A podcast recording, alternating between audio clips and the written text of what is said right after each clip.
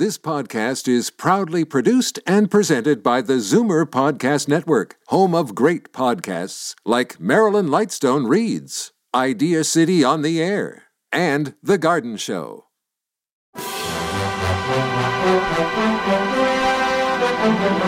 It's Zoomer Radio's Theater of the Mind with Frank Proctor. Open your mind as we fill your head with amazing thrills, chills, and laughs. Theater of the Mind. The best love programs from radio's golden age. Only on Zoomer Radio.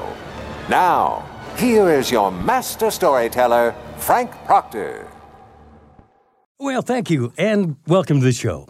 You know, one of the shows I've recently added to our files here on Theater of the Mind is one with a wild premise. A guy who wants to be a private detective advertises in a newspaper ad his prowess in solving many problems. And every week he's not disappointed. Let George Do It was aired from 1946 to 1954. Bob Bailey starred as Detective for Hire George Valentine. The earliest episodes were more sitcom than private eye shows, with the studio audience providing scattered laughter.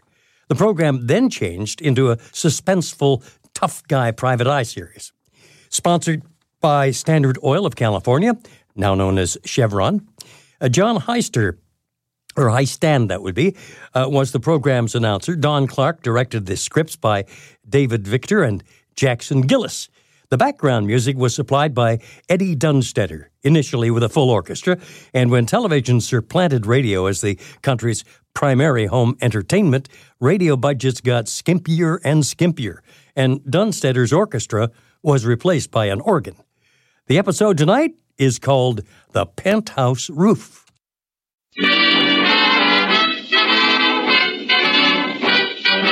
Standard of California, on behalf of independent Chevron gas stations and standard stations throughout the West, invite you to Let George Do It. Another adventure of George Valentine. Personal notice. Danger is my stock and trade. If the trouble you're in is way off the beaten track and you need help that's strictly confidential, you've got a job for me, George Valentine. Write full details.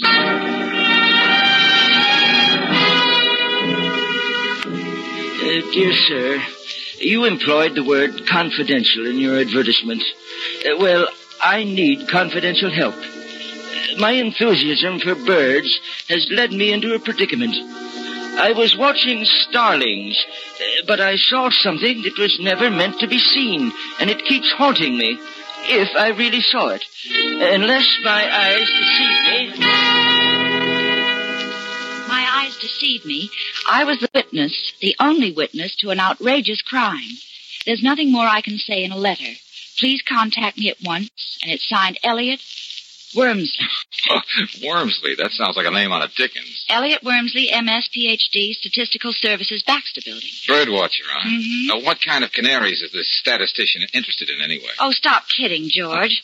That's a pretty grim phrase. I was the only witness to an outrageous crime. Ah, and he's in a predicament. That's a twist. What was it he could have seen? I don't know, Brooksy, but let's see what we can see. Let's drop in on Dr. Wormsley.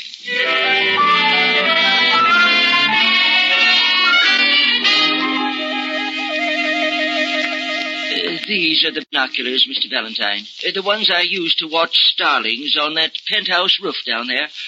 But that's almost three blocks away, Dr. Wormsley. Yeah, I know. The river house, huh? Pretty swanky. Golly, George. You can see halfway around the world with these binoculars. All right, Angel, stop playing. Now, back to you, Dr. Wormsley. So you looked for starlings and saw a killer hawk. Uh, something like that, Mr. Valentine. Okay. Now, just what was this outrageous crime? What did you see that you shouldn't have seen? Uh, murder. Oh, I guess I dropped your binoculars, Doctor. Did you say murder? Uh, I, I can't be sure. Uh, but I just trained my eyes down there, as I've been doing for weeks. And in that instant, I'm almost certain I saw a man push another man off the roof. Uh, of course, he had his back to me. What do you mean, almost certain, Dr. Wormsley? Well, it, it, it was over in a second, and I, I didn't expect to see what I think I saw. Besides, uh, statistics show that the element of error in visualization over a hundred yards is 14 to a thousand. Yeah, well, we'll take your word for that. But why didn't you go to the police with this story? Oh, no, no, Mr. Valentine. I'm a modest man, and I don't like publicity. Besides, I'm coming up for the presidency of my club. And, uh, well, so many people think bird watching is, uh, well, uh, a little peculiar. Yes, I know you wouldn't make it. But murder is a very serious business. Uh, Mr. Valentine, if I'd seen any mention of what I suspected in the newspapers, I would have volunteered this information to the police. But as it is, no crime has been reported. That's right, George. I didn't see anything about it. Still, the picture of those two men keeps haunting me. I- I'm thinking of my reputation, but I, I do have some public spirit, and I have to make sure. My conscience wouldn't let me rest if I didn't. Oh, I see. And you want me to check at the River House and soothe your conscience? Uh, That's it, young man, precisely. It uh, shouldn't take you more than a day, and I'm uh, willing to pay your usual fee. Okay, it's a deal, Wormsley. Oh, Brooksy. Yes, George. Just on a hunch, get out of the Bureau of Missing Persons. See Finley. Okay. Find out if anybody's been reported missing from the River House. you will keep my name out of this, won't you? Oh, yes, we'll do our best, Professor. I'll meet you back here later, Brooksy. Okay, George. I'm going over to the River House.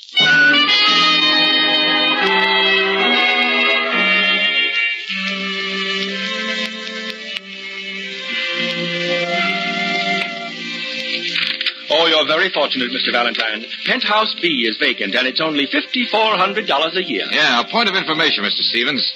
As I get it, the uh, sun deck of this wing facing the river is for the exclusive use of Penthouse A and B. Oh, it's very private. And Penthouse A is occupied by the Dunlaps, Philip Dunlap, the broker. So that would put you in very good company, and only $5,400 a year. Well, I was thinking of something a little better, but uh, I'll let you know.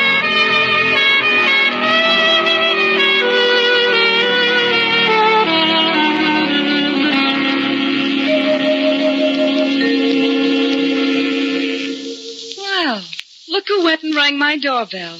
Wouldn't be the Fuller brush man, would you? Not unless my samples are showing. oh, come on in anyway. I hope you'll pardon the sunsuit. I wasn't expecting company. No, it's nothing at all. I mean, practically. I was out on the roof sunbathing. And Mrs. Dunlap? That's right. Well, I'm the chap. It's who- been a dull afternoon. Suppose we wait a while before you tell me what you want. hmm? Well, as a matter of fact, You aren't going to stand there, are you? Here, sit down. uh, the truth is, Mrs. Dunlap, I may be your next door neighbor in Penthouse B. Oh. Well, that would be the first improvement they've made in River House without raising our rent. I thought it'd be a nice gesture to sort of drop in on my possible neighbors and introduce myself. Hmm. There is a Mr. Dunlap, isn't there? Uh, yes, but you needn't worry about him. He hasn't been home for two days. Oh, just like that, huh? Hmm, That's Philip for you. Thank heavens. He must have decided to go up to our cabin in the mountains to brood. Or he may be staying at his club. But as I said, this looked like a dull afternoon. We're not going to let it be one, are we? Ah. Oh, fine. That wouldn't be Philip. He has his key. Well, whoever it is, just explain I'm looking at the penthouse next door. Hal. Listen, Paula, we haven't heard from Philip yet, and there are letters and contracts he has to sign downtown. All right, Hal. I'm not my husband's keeper. Oh, just the same, I thought you might be worried. Oh. Oh, I didn't know you were having company. Well, this gentleman may be our next door neighbor, I hope. Uh, Mr. The uh, name's Valentine. Really, Paula? At least now you know his name. Oh, Mr. Valentine, this intense young man is my husband's secretary, Hal Sterrett. How do you do? I don't know what you're going to do, Paula, but I'm going to call the police and report Philip missing. Uh, please do that, Hal. I'd feel so much better. Lord, how I hate righteous men, especially when they're young. So petulant. Now, where were we, Mr. Valentine? Uh, I was just about to leave. A mood is a very fragile thing, isn't it? Oh, you've been right neighborly, ma'am. Goodbye. I don't think it's goodbye. Anyway, it was very nice, even not having known you.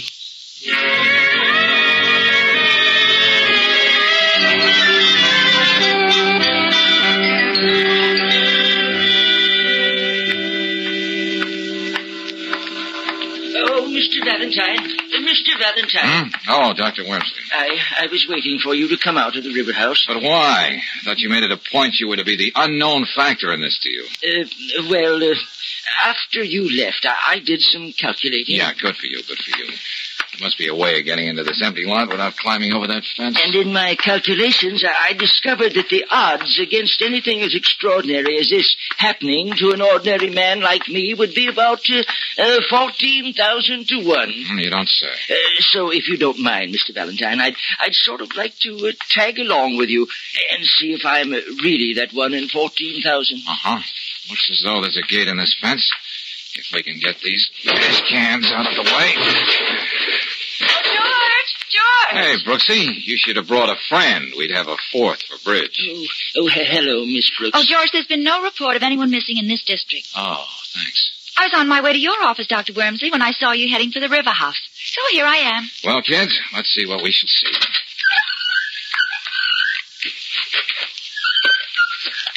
It's just an overgrown lot. Uh, that's right. George, you think that if Dr. Wormsley is right, the man would Nothing be... like checking, Brooksy. Dr. Dr. Wormsley, you did say that when you saw a man pushing another one off the roof, his back was towards you? If I saw what I thought I saw. That's right. Uh-huh. That would mean he was facing away from you, toward the river. Uh, yes, yes. Well, there's the river behind that high board fence. And on this side of the building, there are only the windows and the elevator shafts and the stairway. So no one would have seen him fall. Mr. Valentine, oh, over here, over here, look. Huh? That, that's a man. I, mean, it was. Huh? Past tense is putting it mildly. Oh, George. Then it, it, wasn't my imagination after all. No. No, Dr. Wormsley, it wasn't. And just to quote a few more odds, it's at least a million to one this is the body of Philip Dunlap.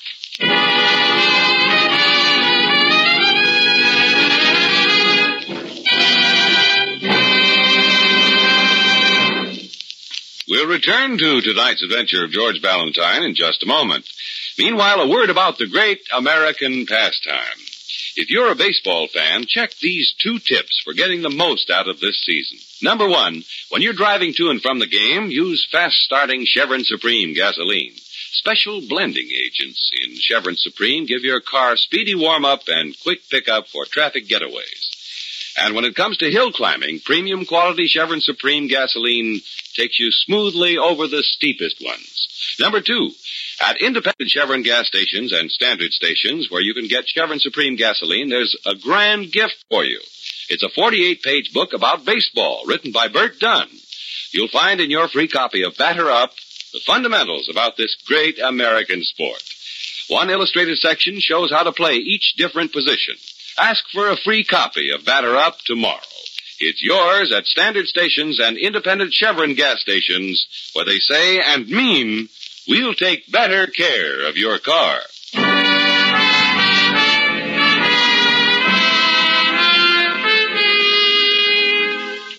And now back to tonight's adventure of George Valentine. It's only natural for a member of the Bird Watchers Society, even when he's a professional statistician like Dr. Wormsley, to be watching starlings on a penthouse roof. But when instead his binoculars revealed one man pushing another off that same roof, well, that's just sort of a case George would get involved in. It's about an hour since George found Philip Dunlap's body in the weed covered lot back of the apartment building. And now we join George and Claire talking to Lieutenant Riley at Homicide.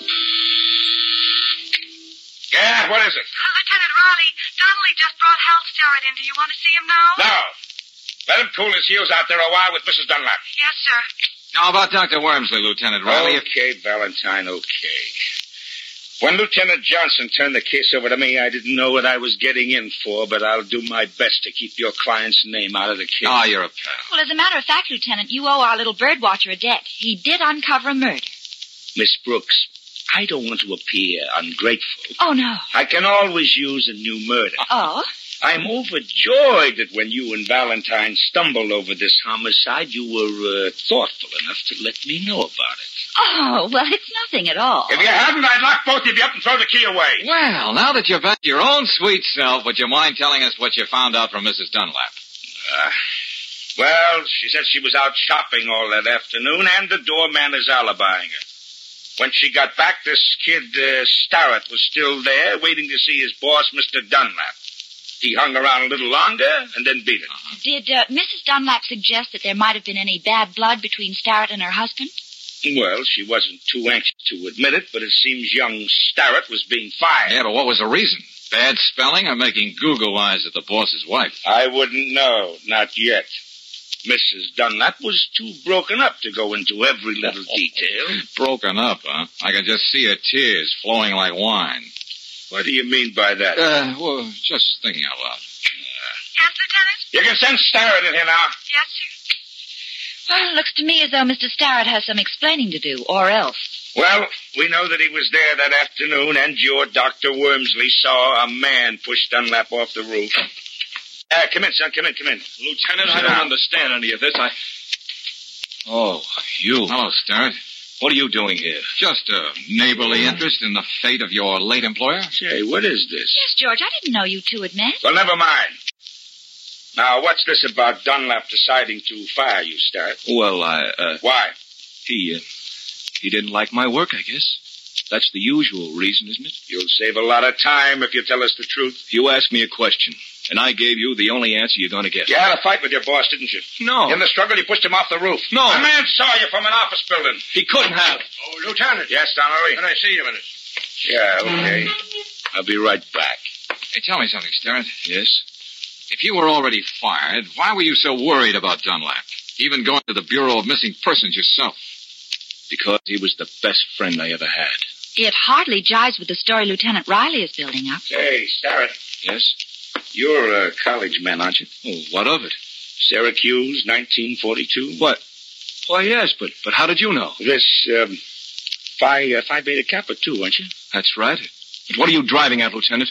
Well, uh, this Phi Beta Kappa key. The medical examiner found it clenched in Dunlap's fist. It's yours. I, I don't know how it could have gotten there. He must have ripped the key off your chain as he fell off the roof.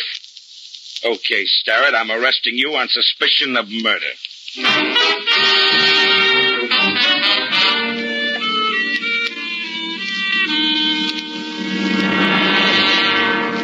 It's nice of you to visit me in jail, Valentine.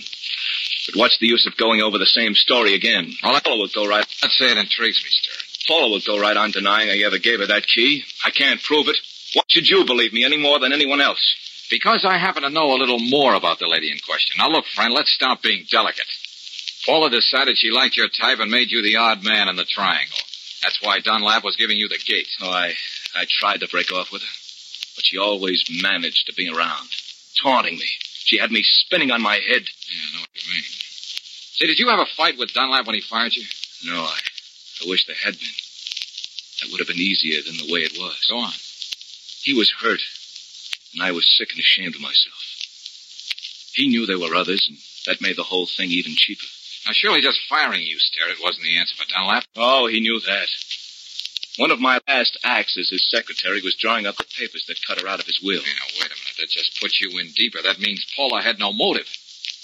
Hey, how about insurance? Well, uh, there was a big policy Philip took out recently with Paula's beneficiary. He didn't change that. Oh, isn't that kind of strange? Oh, it wasn't something he overlooked. There was a funny smile on his face when he told me he was leaving that as is. That's very interesting. Now, look, Valentine, I didn't kill Philip. When I was there, I didn't even know he was out on the roof. Okay, I'll just take it easy. I'll do what I can. What can you do? You'll never get the truth about that key out of Paula. And Dr. Wors, uh, Wormsley swears there was a man out there struggling with Philip. What man? A burglar? One of Paula's ex-boyfriends? Or possibly the man on the moon? I think I'll drop in on Paula again. I don't know what I expect to find, but with a gal like that, the unexpected is bound to be interesting.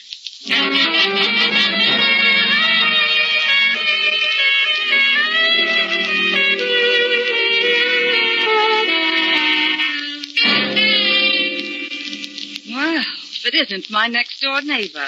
What now? Cup of sugar? A couple of eggs? Well, maybe I did make a little fib, but you didn't believe me anyway, did you, Mrs. Dunlap? Paula. Okay.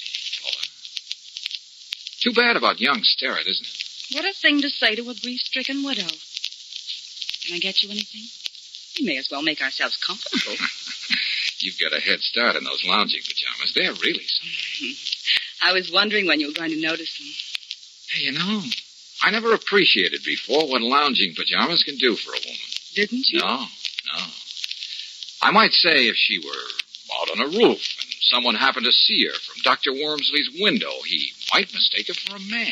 Hmm, if he'd never seen a woman before. His office is more than two blocks away. But uh, to get back to our hypothetical woman, Yeah. how much do you guess she'd have coming to her if her husband were murdered and there was a nice fat insurance policy, the only thing he didn't cut her out of? He'd gotten a long way from lounging pajamas. Oh, I don't know. And I can't help wondering what the lady in question would do if she had a perfect patsy and a difficult young man who was suffering pangs of conscience. She might even do something brash if she happened to remember the Phi Beta Kappa key he gave her in a tender moment. Tell me, have you confided these flights of fancy to anyone else? Oh, no, my sweet. I wanted you to be the first to know.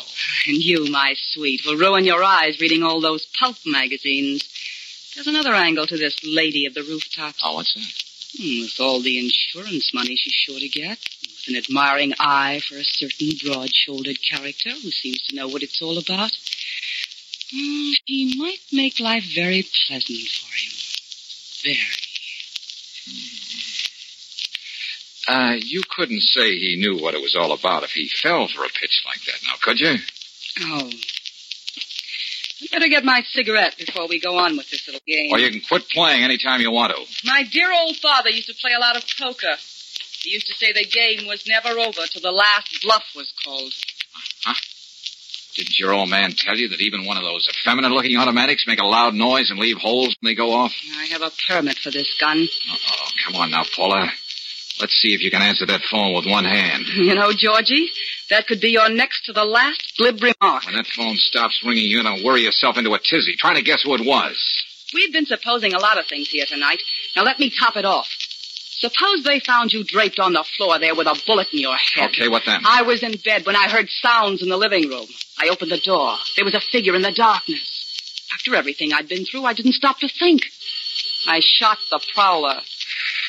I gotta hand it to you, Paula. Skip it. Just sit there on the couch a few minutes till I get my story straight.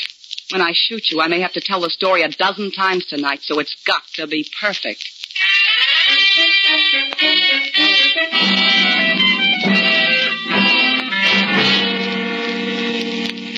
Okay, you stalled too long. You missed your chance, beautiful. It'd be a mistake to shoot me now. What are you talking about? Behind you, there's somebody out there on the penthouse roof. How you know I'm smarter than that? Well, who's it? Alfie, come on now. Oh, you Drop let it. go of that, you. Oh, George, there you are. I tried to call, and then I remembered about the empty penthouse next door and the adjoining sun deck, and.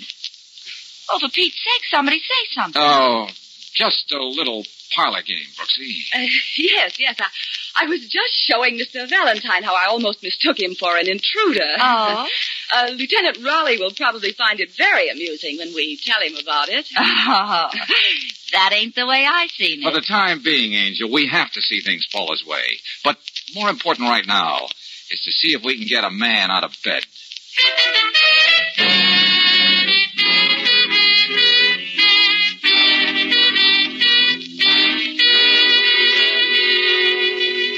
No trouble at all, Valentine. Don't mind selling a little insurance any time of the night. Are these all representative policies, Bennett? Yes, sir. Anything you want, we've got it. Life, accident, comprehensive liability, tornado insurance, plate glass. Any insurance against fatality during parlor games? Uh, what's that, Miss Brooks?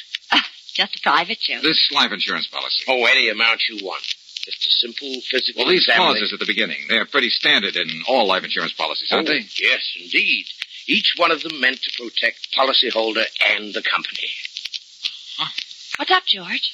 Well, uh, thanks a lot, Bennett. Uh, you've been a great help. Yeah, but look, old man. Sorry, I- shopping around, but I'll keep you in mind. Let's go, Brooksy.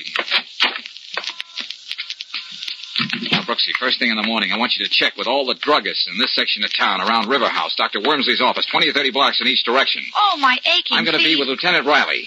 I hate to think of his blood pressure when I mention one little word.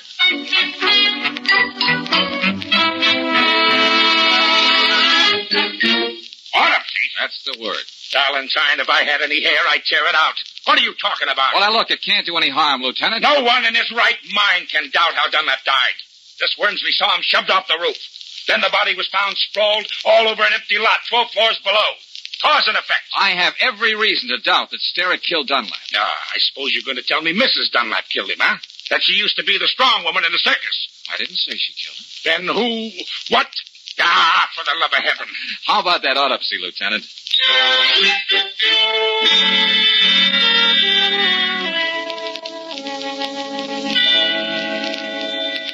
right, Doctor. Will you tell Valentine here that he's just been wasting our time? I wouldn't say that, Lieutenant. Huh? What'd you find? Enough poison in Dunlap to stop an army dead in its tracks. All right. All right, I can't argue with the laboratory. But I don't get it, Valentine. How many times do you kill a man, poison, throw him off the roof? Ah, it's a wonder we didn't find a knife in his back, too. Doctor, just how does this particular poison work? Instantly. Every muscle in the body becomes rigid all at once and stays that way. Uh-huh. Then it's possible that after a couple of days, the effects of the poison could be mistaken for rigor mortis. Not only possible, Mr. Valentine. It seems just what happened. Hey, wait a minute.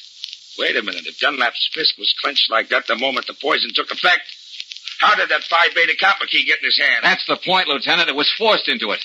And certainly Hal Sterrett didn't do it. That does it. That does it. I'm going to have Paula Dunlap picked up, and she'd better have all the answers.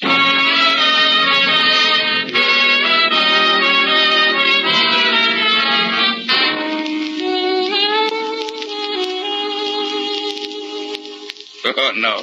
No, Mrs. Dunlap, you're going to have to do better than that. I know how it looks, Lieutenant Raleigh, but you're wrong. Believe me. Paula, you had to be the one who put that key in your husband's hand. Sterrett wouldn't sign his own death warrant. I know, but Here I... are the facts the jury will hear. You were the man Wormsley saw wearing lounging pajamas. You had the motive, the insurance money, so you poisoned Mr. Dunlap, then pushed him off the roof to implicate an innocent man. All right. All right. I'll tell you just what happened. Remember, Mrs. Dunlap, you're doing this of your own free will. Hal Sterrett left that afternoon. I went out on the roof for a moment. Philip was there, an empty highball glass next to him. He was dead. Oh, don't look at me that way. He was already dead. He'd committed suicide. How do you know that? There was a note, cruel note, saying that I was the cause of all the unhappiness in his life. He was leaving me without a cent. Okay. I suppose you have the note. No, no, I destroyed it. Oh, no, that wasn't very smart. Don't you see? I had to. So no one would ever find out it was suicide. Now, wait a minute. There was a clause in his policy. It's in most policies, saying that if he killed himself within the first year, the beneficiary wouldn't get a cent. That much is true, Lieutenant. What I did was wrong, but I wasn't going to let Philip leave me without a cent. That'll stand up in court, won't it? Even though I did destroy the note, they'll believe me, won't they? Since you asked my opinion, the answer's no. But my job is finished now. Oh, no, no. I... George, Hey, how goes it, Brooksy? What luck? you were right. I found out what you wanted to know at the Gotham Pharmacy on Morton Boulevard. Now what? What am I going to do? I've got to find a way to prove I'm innocent. This isn't fair. Remembering that gun you held in my face and Hal Sterrett, I'm tempted to keep my mouth shut and let you stew in your own juice. What do you mean? Me and you both. I don't know what charge you're going to hold her on, Lieutenant, but it won't be murder. What? Did you hear what he said, Lieutenant? What are you talking about, Valentine? Brooksy just found out that Philip Dunlap bought that poison himself at the Gotham Pharmacy. On a doctor's prescription he forged. Oh, George. Oh, how can I ever thank you? Oh, that's easy. The next time you're up on that roof alone, see if you can prove the law of gravity really works.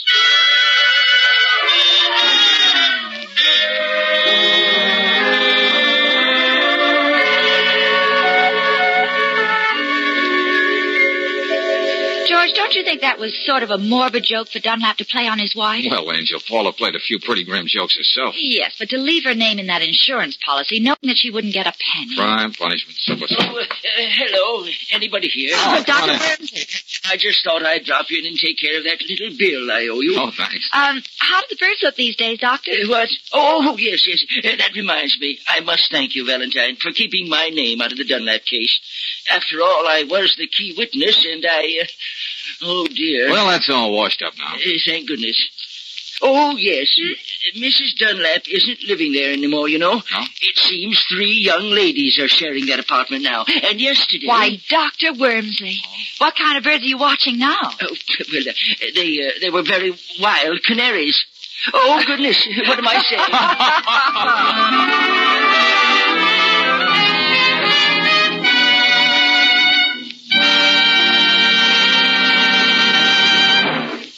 And now, a message of importance to motorists. If this is the time of year your family gets travel minded, it's probably the time you start thinking about new tires. And you know which make of tire gives you a written warranty against ordinary road hazards? The answer is easy. Atlas tires. That's right. Each new Atlas passenger tire is warranted for 12 months. against blowouts, cuts, and bruises that might happen to ordinary tires. And each Atlas tire has a double warranty. First, by the manufacturer, and second, by the distributor. Another thing to keep in mind when you're buying tires is that two or four wear better than an uneven number. Give you softer riding and easier car handling. For that extra margin of safety, get Atlas tires at standard stations and independent Chevron gas stations where they say and mean we'll take better care of your car.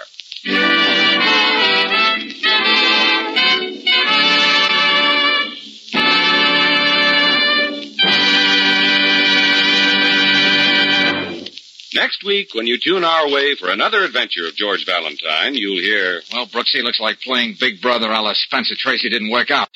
Eddie beat it while I was shaving. Oh, that crazy little kid. Nearly left this note. He's on the prowl. To quote, he's going after Stan Lucas. Oh, no. What can we do, George? I gotta stop him somehow. Hey, listen, you look up Emily. Maybe she can give us a clue how we can find Eddie. Okay, George. And remember, Brooksy, it's a race against time.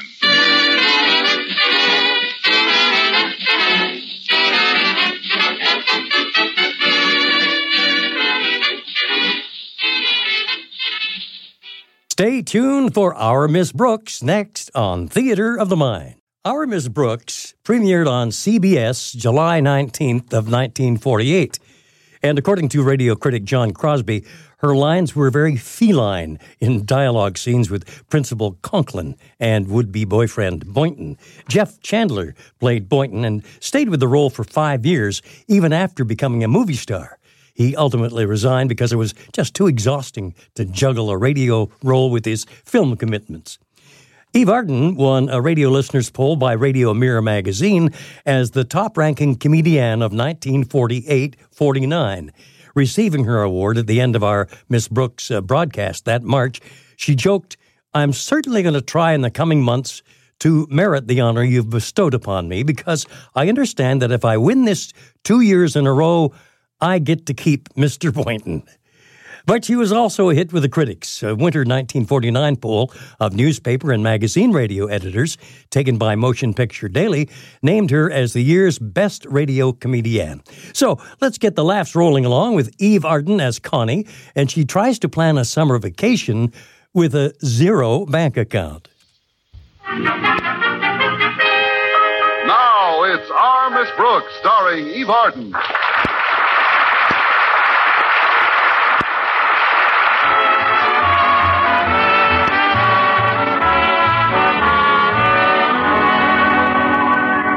Well, like many of us, our Miss Brooks, who teaches English at Madison High School, has been making plans for a summer vacation.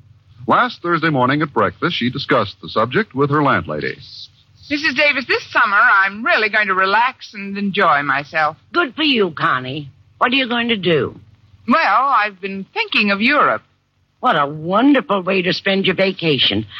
I can see you now, all through the warm summer nights, sitting out in our backyard thinking of Europe. Well, I'm not just going to think about it, Mrs. Davis. I'm determined to travel this year. My goodness. What made you arrive at that decision? Well, frankly, I couldn't resist those Hawkins travel posters all over town. You've seen them. Let Hawkins guide you through Italy. Let Hawkins guide you through France. Well, yesterday I went to their office and told them what I could afford for a summer vacation. What did they say? Let Hawkins guide you through Yonkers. but when I told them I was a teacher, they made me a very interesting proposition. All I have to do is get three friends to take one of their tours, and I get mine for a third of the price. Oh, that sounds wonderful, Connie. How have you progressed so far? So far, all I need is three friends and a third of the price. Say, maybe you might like to take the tour with me. Me? But, Connie, how could I? The only possible way I might afford a trip like that would be if I were to collect all the back rent you owe me. Well, that lets you out. you see, Mrs. Davis, if I paid you back everything I no, owe. no, I didn't mean to ruin your day, Connie. Your credit is still good with me. Besides, even if you did make a substantial payment to me through some sudden miracle, I still couldn't go abroad. I feel I should spend the summer with my sister Angela. Oh, isn't she feeling well, Mrs. Davis? Well, she's all right physically, but the poor thing gets more absent minded every year. She really needs me, Connie. Did I tell you about our last telephone conversation? No, you didn't. No, I didn't what, dear? You didn't tell me about your last phone conversation. Well, you seldom tell me about your phone conversations. Pull up a couch and lie down. Uh, to get back to my plans. Oh, there's Walter Denton. Be right there, Walter. Oh, thank goodness he's not coming in for breakfast. We've only got six eggs left. Before you go, I'd like to make a suggestion. What is it? Why don't you tell Walter about the Hawkins Travel Agency? Maybe his parents would like to send him away for the summer. They'd probably love to send him away, but I don't think it would be fair to Europe.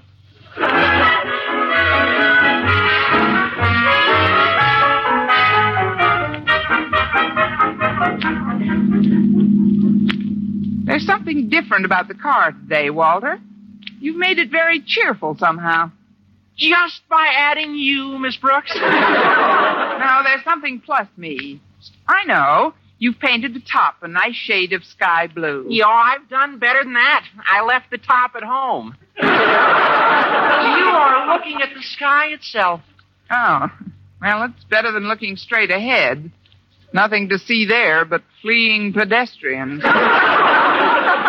Uh, Walter, have you noticed the travel posters all over town? Yeah, yeah, I have, Miss Brooks. Why? I was just wondering. How would you like to eat your way across, uh, travel across, across Europe this summer? Me?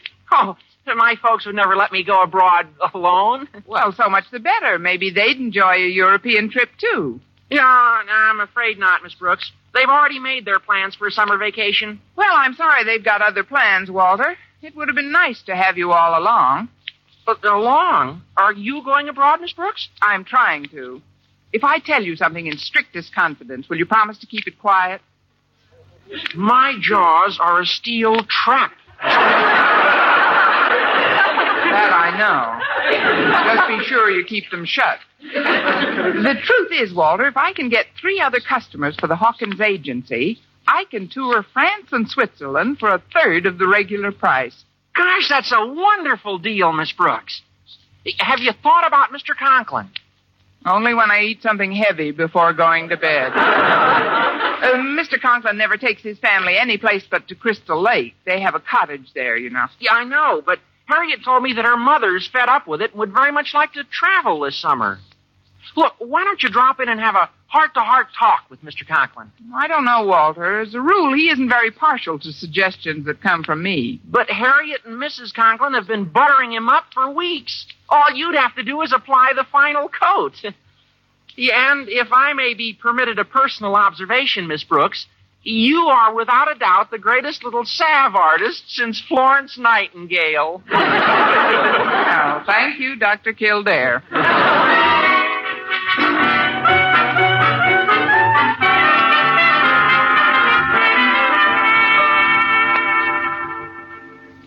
There, it's finished, Daddy. I've dusted your office until it shines. Thank you, Harriet. Oh, don't mention it, Daddy. Why, it's the least any daughter could do for a father who's so sweet and considerate and unselfish. Please, Harriet. Desist. All that butter's taking the starch out of my collar. However, I do appreciate your getting my office in shape. Mr. Stone is coming over from the Board of Education this afternoon to discuss next term's curriculum. Next term? But, Daddy, we haven't had our summer vacation yet. And while we're on the subject. While we're on the subject, let's drop it. I may have a very pleasant surprise for your mother and yourself if things work out this afternoon. A surprise? What kind, Daddy? Oh, come on, you can tell me. I won't breathe a word to a soul. Well, you'd worm it out of me sooner or later, I suppose. Briefly, I've made an arrangement with the Hawkins Travel Agency whereby we can visit Honolulu for one third of the regular rate if we secure three other tourists for them. And you think Mr. Stone might be one of the prospects? Exactly. He'd probably love a vacation trip. He's often mentioned how hard he's been working. That's a laugh. Chairman of the Board of Education working hard. Just Don't quote me, Charlie. But, Daddy, what about the other two? Who is it? It's Miss Brooks, sir. One moment, Miss Brooks. She's the last person in the world I want to see this morning. Always grumbling about something or other. But, Daddy, I understand Miss Brooks is going to do some traveling this summer. I don't care what Miss Brooks is going to do this summer, Harriet, so long as she's going to do some traveling this summer. eh? Come in. That will be all, Harriet. Run along to class. Yes, Daddy. Hi, Miss Brooks. Hi, Harriet. Bye, Miss Brooks. Hi, Harriet. Well, sit down, sit down. How is my favorite English teacher this morning? Oh, Miss Enright is fine, Mr. Conklin. No, no, I was referring to you, my dear. I can't tell you how delighted I am to see you. I was just thinking of the past year and how you've helped so greatly to make it a happy one for me. Huh? Oh, we've had our little differences. Some unfortunate incidents have occurred, like the time you dropped the typewriter on my sore foot. the afternoon you spilled the ink on my new suit. And that day in the cafeteria when you wantonly rushed me from behind and scattered a tray full of food all over my vest. And then when you had the colossal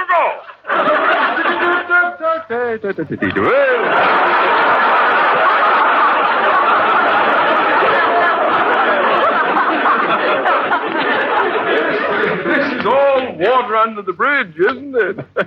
what I started to say was that I, I wouldn't have known what to do without you. Well, that's very sweet of you, Mr. Conklin. Not at all. Where would Madison High School be without teachers like yourself? And where would we teachers be without a principal like yourself? Oh, you're very kind, Miss Brooks. You're generous, Mr. Conklin. You're loyal. You're sincere. You're honest. You're benevolent.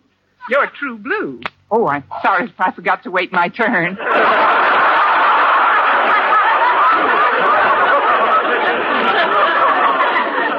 Uh, Miss Brooks, I heard you were thinking of traveling this summer.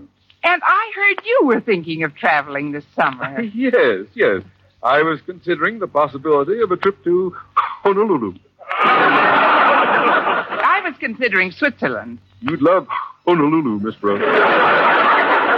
Oh, you'd be wild about Switzerland, Mr. Conklin. Honolulu is so relaxing.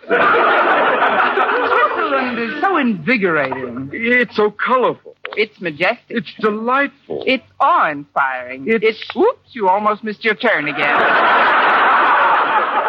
Well, Miss Brooks, wherever you do elect to travel, I'd like to call a certain agency to your attention.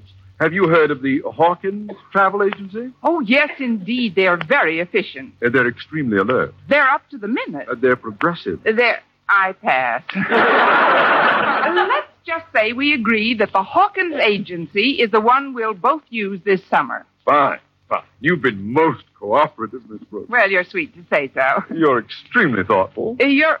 Mr. Conklin, before we go around again, there's something I'd like to say. What's that, Miss Brooks? This is the first time I've ever heard of two people polishing the same apple.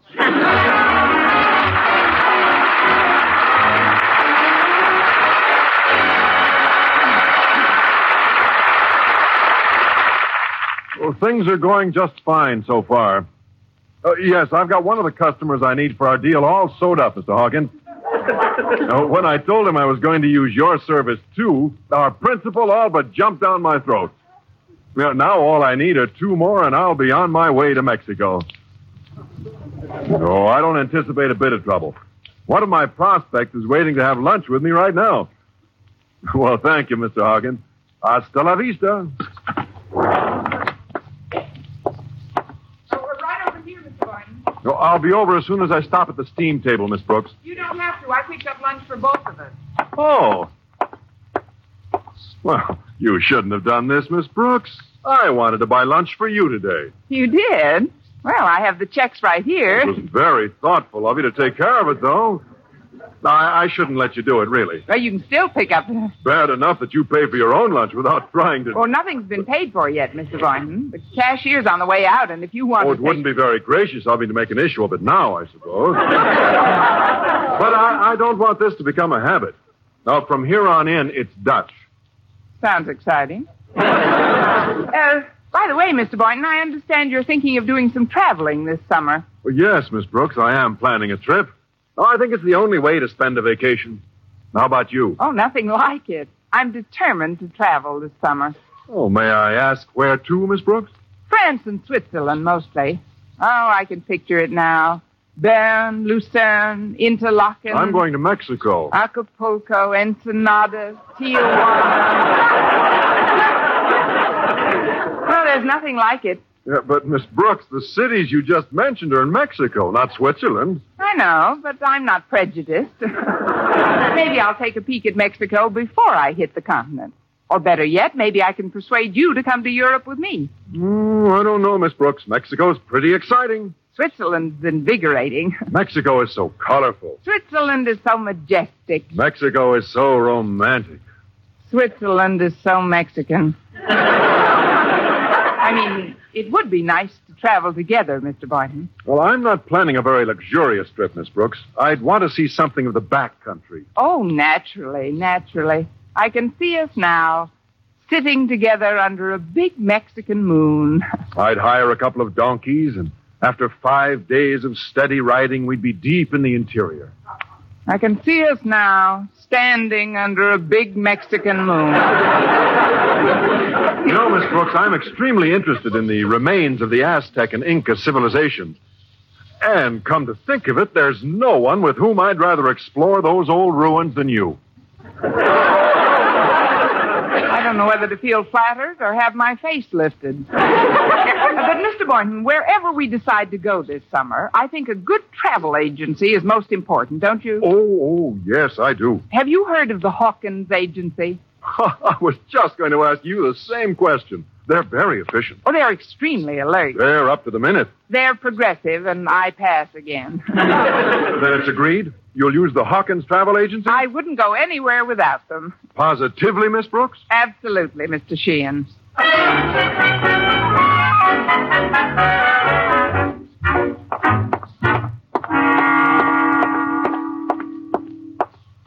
Oh, wait up a minute, Miss Brooks. Oh, hello, Walter. Oh, I'm glad I caught you before your next class. I've been anxious to find out how you did with Mr. Conklin this morning. Wonderfully, Walter. He's promised to use the Hawkins Travel Agency this summer. And better than that, so has Mr. Boynton. Now all I need is one more customer, and it's gay Paris for little me. Yeah, that's cute. And, Miss Brooks, I think I've got just what you want right here in my pocket. He'd never fit. Oh, you mean another customer? Yeah, exactly. I heard from Harriet that Mr. Stone's coming over this afternoon, and I happen to know that he's extremely interested in traveling this year. Of course, he might be a little tougher to approach than the others, but I've thought of a way around that. Walter, what would I do without you?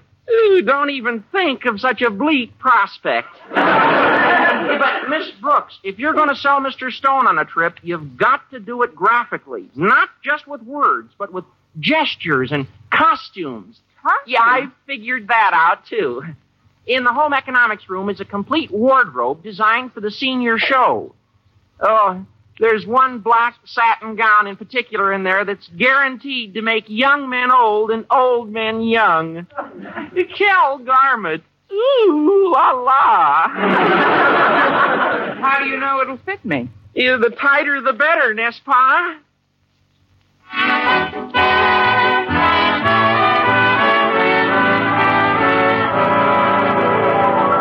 Well, it seems that both Mr. Conklin and Miss Brooks have the same prospect in mind as their third tourist for the Hawkins Travel Agency. This doesn't seem too illogical when you consider that they had the same prospects in mind for the first two tourists as well. However, this time they have both decided to convince their man graphically. Well, Harriet, if Mr. Stone will fall for the line of malarkey, I'm. If he'll act upon my suggestion. That is, if he'll utilize the Hawkins Travel Agency this summer, we'll get a trip to Honolulu for practically nothing. Oh, it sounds great, Daddy. And this costume you've put on should certainly help to convince him. We were lucky to find a flower lei and this uke in the senior show prop box. They go beautifully with that gay Hawaiian shirt you're wearing. Well, we can only hope that. Oh, that must be Mr. Stone now. I'd like to talk to him alone, Harriet. All right, Daddy. I'll go out for your inner office. Good luck. Come in, please. Oh, good afternoon, Osgood. I. Oh, pardon me, madam. Oh, you, you, you were right the first time, Mr. Stone. It is indeed I, Osgood Conklin. Aloha, sir.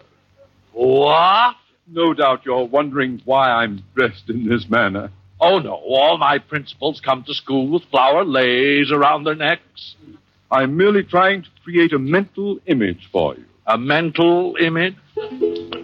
I want to go back to my little grass shack in Kealakekua, Oh, no! With the huma huma nuka nuka apa ooh ah ah ah ah ah swimming by.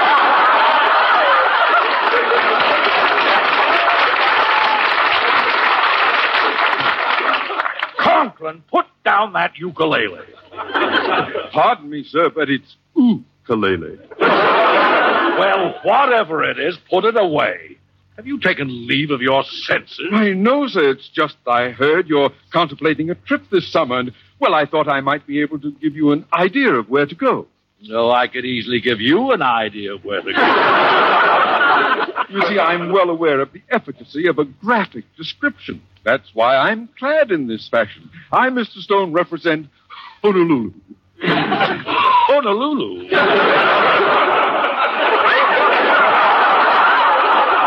are you trying to do? Keep people on the mainland this summer? Oh, uh, come in. Mr. Boynton, what are you doing with that sombrero on? And that horse blanket draped over your shoulder. Boynton, are you posing as a Mexican? Si, senor.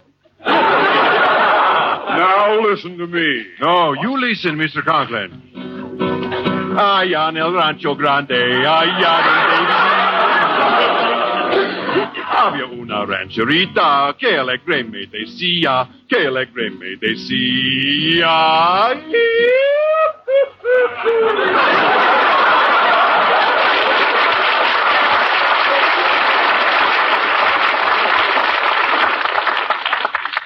Well, now I've seen everything. Between that guitar and your confounded ukulele, Conklin. I, uh, I think it's ukulele, Mr. Stone. I don't care what you think, Boynton. I didn't mean to upset you, Mr. Stone. Just that I heard you were planning a trip, and I thought you might enjoy a visit to Mexico. Mexico, nothing, Boynton. We're all going to Honolulu.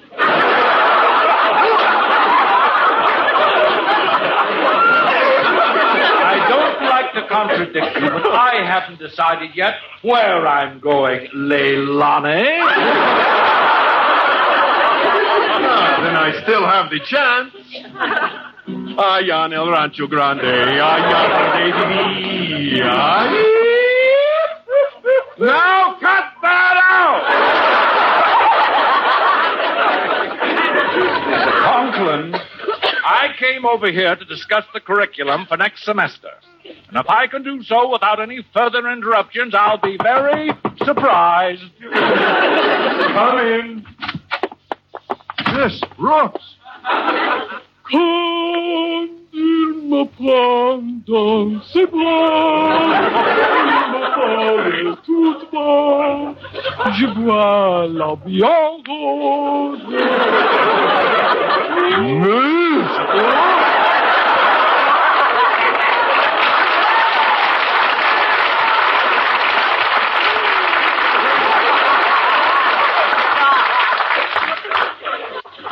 And they say television isn't bringing back vaudeville. Brooks, what are you doing in that Parisian gown? And an alpine hat. He's probably trying to represent France. But naturellement. And Switzerland. But certainement. Both? But of course not. Oh, there is nothing like Paris in the summer. The Arc de Triomphe, the Rue de la Paix, the Place de la Concorde, and Piccadilly Circus. Miss Brooks, Piccadilly Circus happens to be in London. Right, oh, Governor. But if you were so nearby, you wouldn't want to miss that now, would you? Now, now, see here, Miss Brooks. Well, then, when you leave Paris, you must come with me to Switzerland. In the alpine villages that are French, you will find the wine, the women, and the song. Yes, I'm sure that's true, Miss Brooks. Oh, and I- then we go to the Bavarian Alps. Immediately you notice there is a big difference. A big difference? Yeah. There, with the women and the song, you get beer. Achtung, what beer? Two bottles, and you ski down the whole mountains without your skis. well, all this is very enlightening. However, That's the way you wrong. Is there no lightning in the Italiano Alps? The Italiano Alps.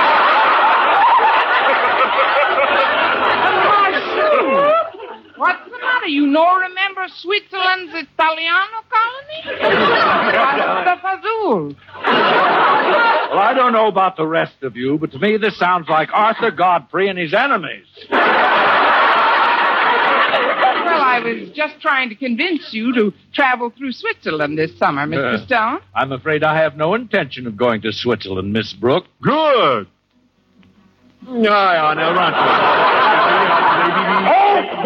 Boynton! I'm not going to Mexico either. Of course he's not.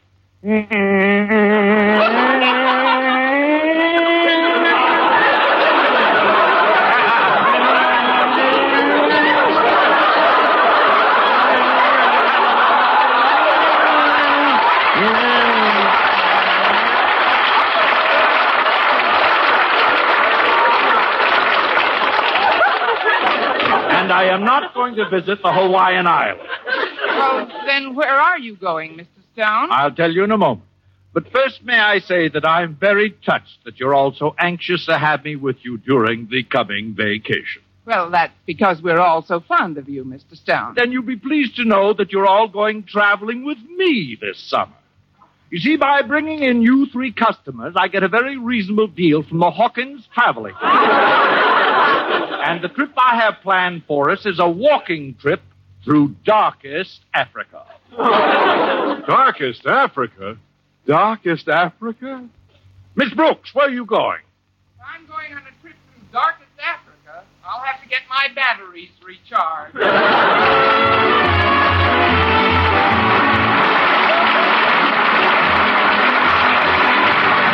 Our Miss Brooks, starring Eve Arden, transcribed. It's produced and directed by Larry Berns, written by Arthur Alsberg and Al Lewis, with the music of Wilbur Hatch. Mr. Conklin was played by Gale Gordon. This is the United States Armed Forces Radio and Television Service.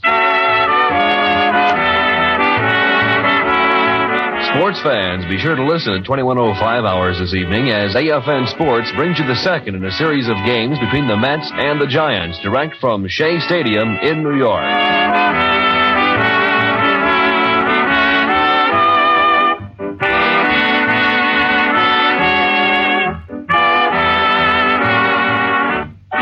This is the American Forces Network, Europe. AFN Orleans. The Chinon Protestant women of the chapel and the Protestant men of the chapel will sponsor a joint potluck dinner Tuesday, May 17th. The dinner will begin at 19 hours in the fellowship room of the hospital chapel. Each person is asked to bring his silverware and enough food to provide for his family size. After the dinner, Captain Marshall Matthews will show his slides on Africa. Don't miss this interesting and informative evening. Thank you for listening. I hope you'll be here tomorrow night when Life with Luigi will be followed by Life of Riley. I'm Frank Proctor. Have a great evening. This podcast is proudly produced and presented by the Zoomer Podcast Network, home of great podcasts like Marilyn Lightstone Reads, Idea City on the Air, and The Garden Show.